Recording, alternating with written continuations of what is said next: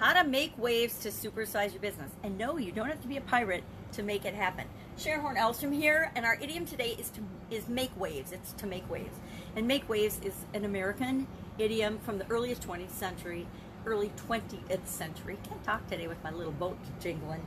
Uh, and it means, of course, to upset, to cause trouble, to um, cause a disturbance because if you've ever been in a boat, if you've ever been fishing or anything, you know that I, we used to fish. So a fishing boat, you want the boat to be smooth. And somebody will come by in a speedboat or on a jet ski, and they they mix the water all up, and you're bumping in and rolling with the waves. And sometimes, if you're on a big lake, you get sick to your stomach and turn green and have to get set on an island so that you uh, don't throw up on the boat and make the kids sick. So, wonder if that's ever happened to anyone besides me. But when when we make waves, when we disturb other people's situation, that can be done in either a bad or a good way. Now, how do you use that to grow and build and supersize your business? Well, I can think of at least three ways, but there's probably a, you know a, a multitude of ways that you can use the ripple effect which I think of the ripple effect. I think we look at making waves as negative because that's a disturbance, but ripple effect as more positive. It might just be me. With ripple effect, we can cause we we act in a way and then there's consequences and there's results of every action that we take not just in our businesses but in our lives as well.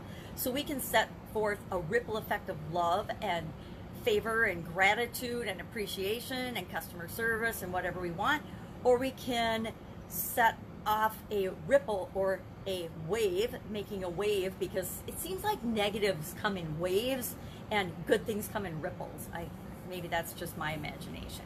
But we can send off waves of negativity by worrying about doubt, fear, greed, jealousy, competition, things like that. It's entirely up to us as business owners the culture that we're going to create with and within our organization.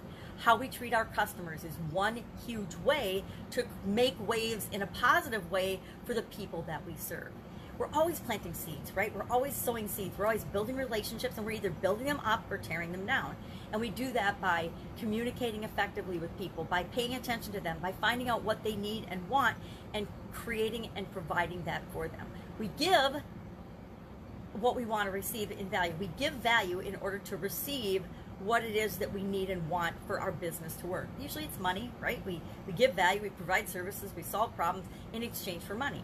We're never going to get more money in than we provide value out into the world. I think believe that's a, a universal law, and it's the you know the law of return. We give what we want to receive. Another way to ensure that we're making waves in the right direction is we can cause disruptions and disturbances in our industry. And if we're on the leading edge of our industry, we want to be doing that. We want to be providing better customer service, better communication, better whatever it is our customers want for them than anyone else. And as long as we are continually serving them to the best of our ability, using the, the things that we're awesome at in our organization, we will be disrupting the industry and causing positive waves and ripples and changes in our business and in the lives of the people that we serve. The, and the people that we're in partnership with our customers are, are, of course are the people we serve. But we also serve our vendors. We serve the communities that we live in by setting the example. Uh, and the other thought that comes to mind with making waves is we're either part of the solution, which most business owners are. We provide services and solutions to problems. We tend to be focused on the solution, but not everybody is focused on the solution.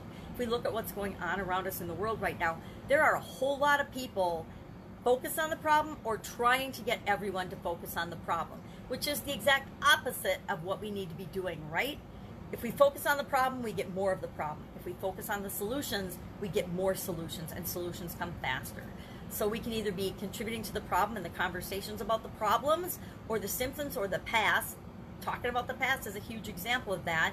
We need to learn the lessons that the past has to teach us and focus on using that to create solutions for whatever we're discussing, what's ever going on. We do the same thing within our businesses. We've had, you know, problems and situations and, that have happened in the past, and we found ways to solve those. And as we look at the past, let's look for the solutions that have worked, not let's look for problems that we can recreate in our reality today. So, make waves. I say go out, make waves. Make sure that you're making waves that are toward the solutions, though, and making the world a better place. You know, follow the golden rule. Treat others the way you want to be treated. Treat your customers the way you want to be treated, and you will be making waves to help you supersize business. It's our idiom for today. I would love to know your experience with the idiom making waves. You know, tell me your fishing stories. Tell me your your crazy wave stories and share those in the comments below.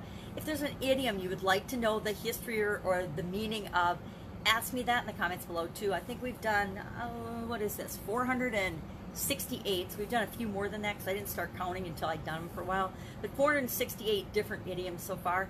Turns out there's like 20,000 in the English language alone, so there's a whole lot more that we can explore. And I like to tie them into what I'm doing with my business and my life because I think that's like uh, a, a, positive step in the direction that we want to go. And it's a way to continuously improve and develop and open our minds to what else is possible. Have an amazing day, and I will, of course, be with you tomorrow.